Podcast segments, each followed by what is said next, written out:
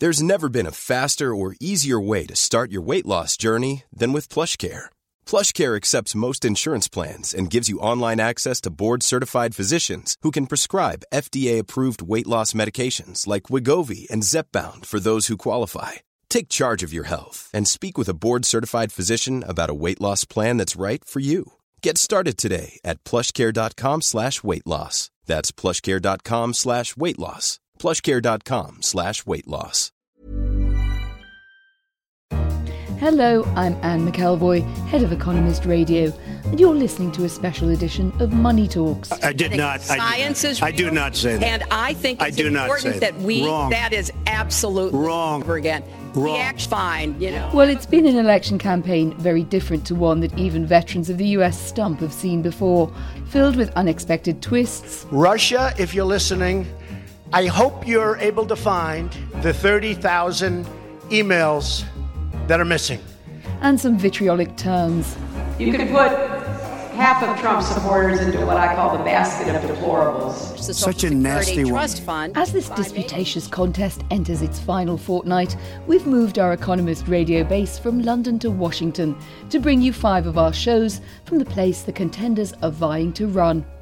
So our shows will all be linked in some way to the election, featuring Economist editors based in America, but also outside voices from prominent researchers, commentators, pollsters, and of course politicians. But we haven't forgotten our base across the Atlantic, so we'll also check in with some of our regular guests from London too. So let's get to it with Money Talks.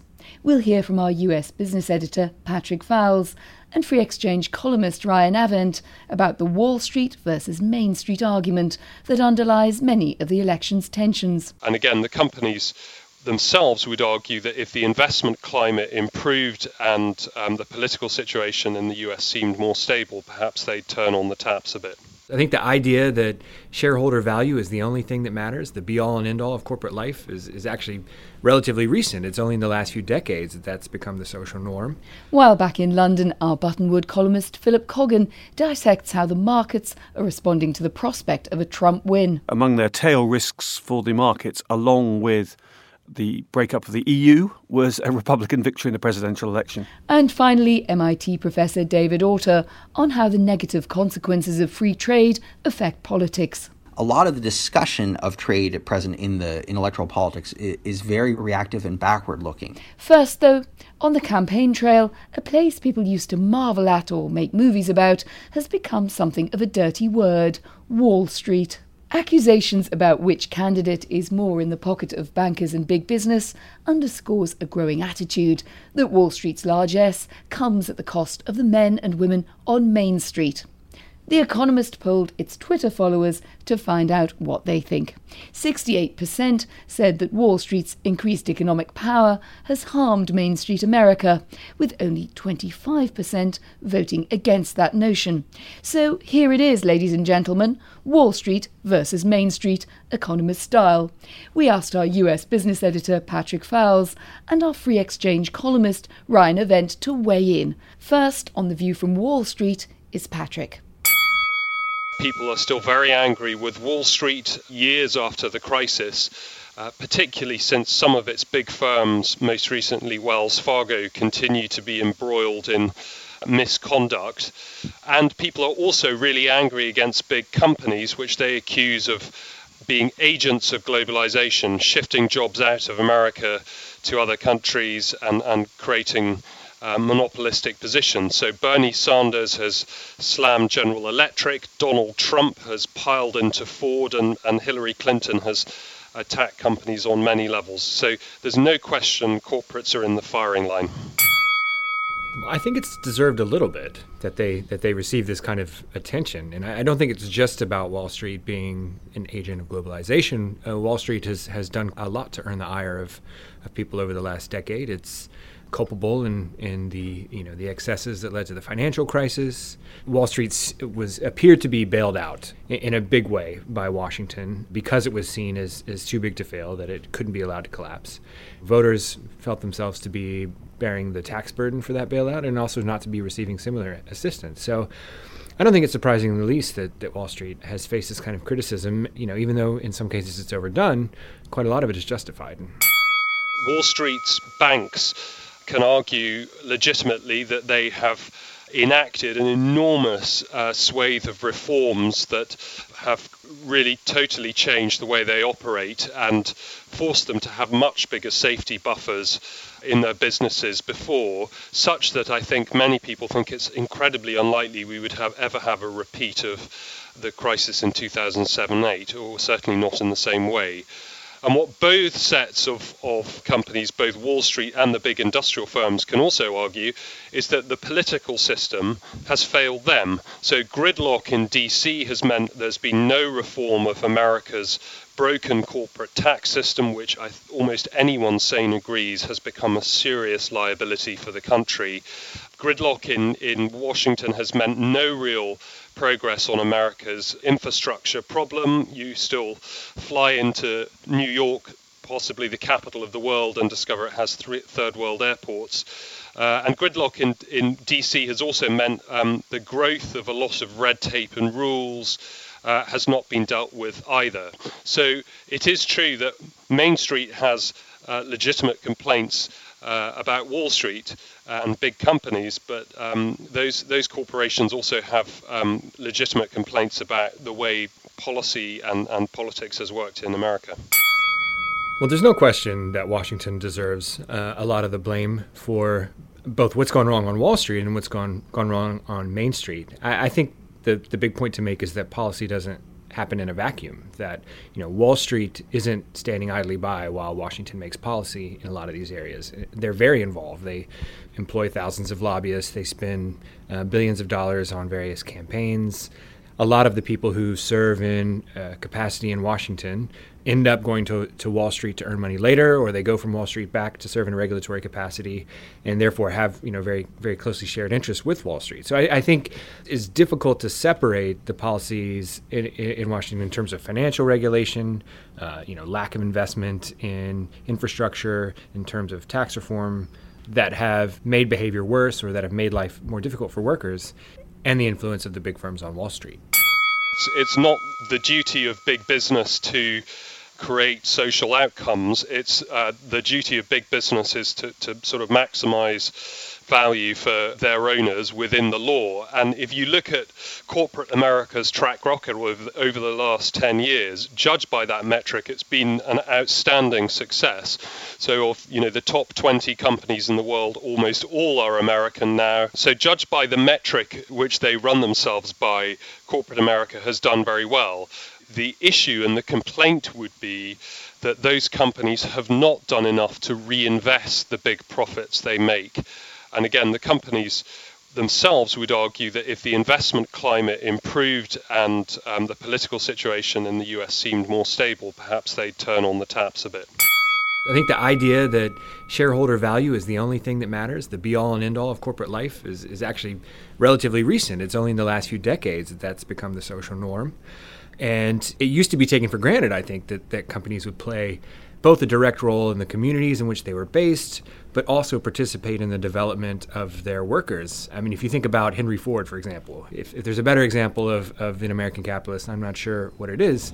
Henry Ford cared a great deal about the behavior of his employees, about their education, about their, their social skills, and worked very hard to improve uh, what he saw as, as the, you know, the quality of life and the, the sort of behavior of his workers. So I don't I don't think that's a that's an unreasonable thing to expect corporations to do. And when you think about the big companies who are benefiting their shareholders by um, exploiting every possible loophole in, in corporate tax law, I don't think they have a duty to do that. In fact, I think that that's something that's harmful over the long run, that's going to undermine the legitimacy of American business, uh, and that people are right to be upset about.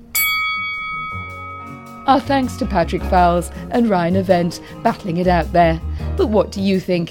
Has Wall Street's pursuit of profit been bad for the average American worker or just misunderstood?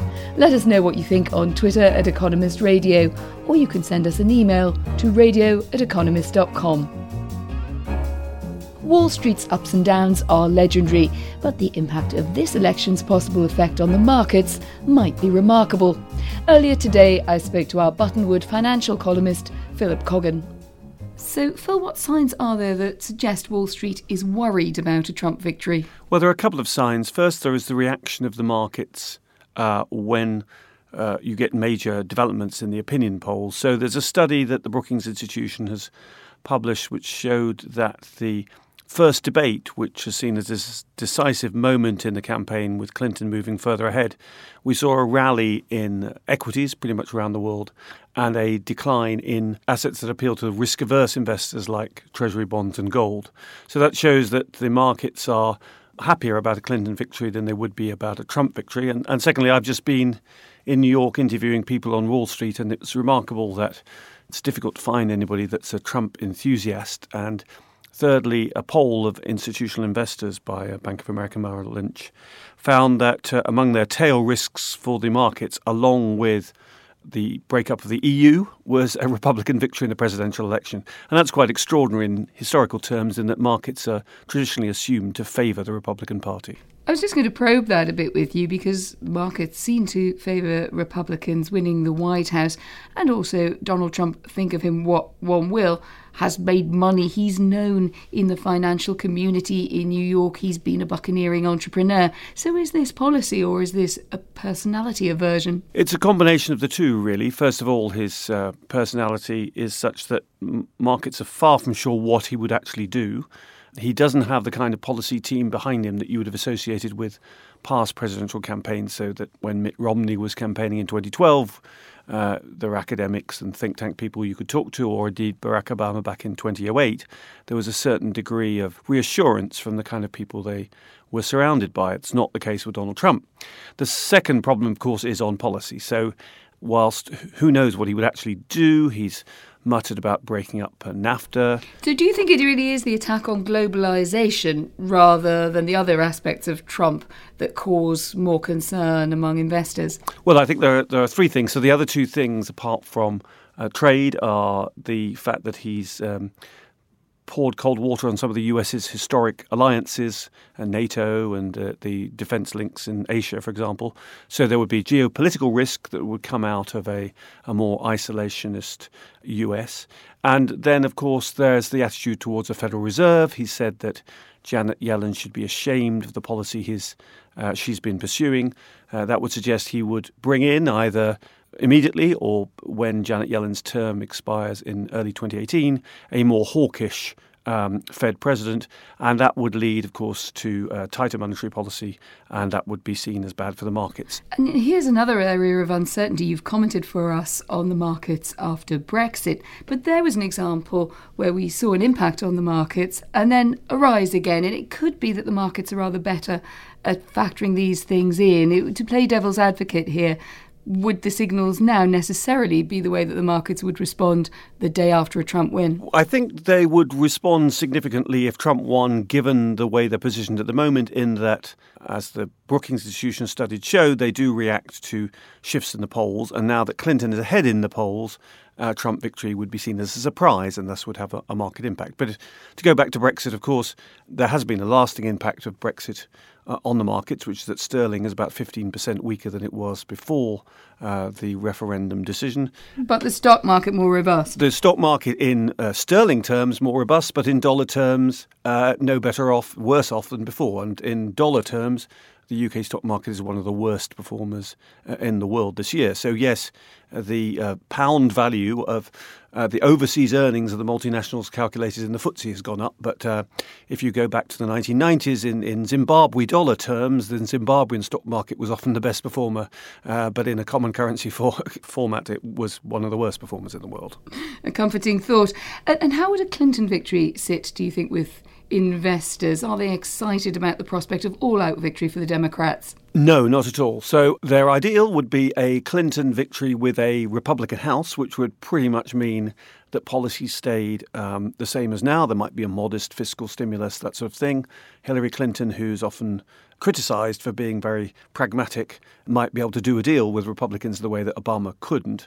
But they wouldn't want a Democratic sweep because that would bring in the sort of Sanders, Elizabeth Warren program to the Democratic Party, which would probably mean higher taxes and uh, more regulation. And indeed, if you look at Hillary Clinton's uh, tax proposals, they're more traditionally democratic uh, in tone. Uh, they have higher taxes on the wealthy, restrictions on capital gains tax, and the markets are hoping that they'll have a kind of not the shock of a Trump victory and not a full democratic program, but pretty much steady as she goes.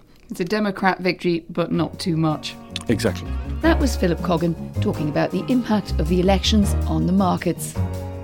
We heard from our earlier contributors about an antsy mood when it comes to Wall Street.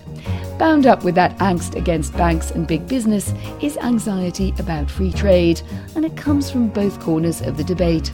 A lot of economists have argued for years that open markets have ultimately benefited the American worker and consumer, but some take a different stance.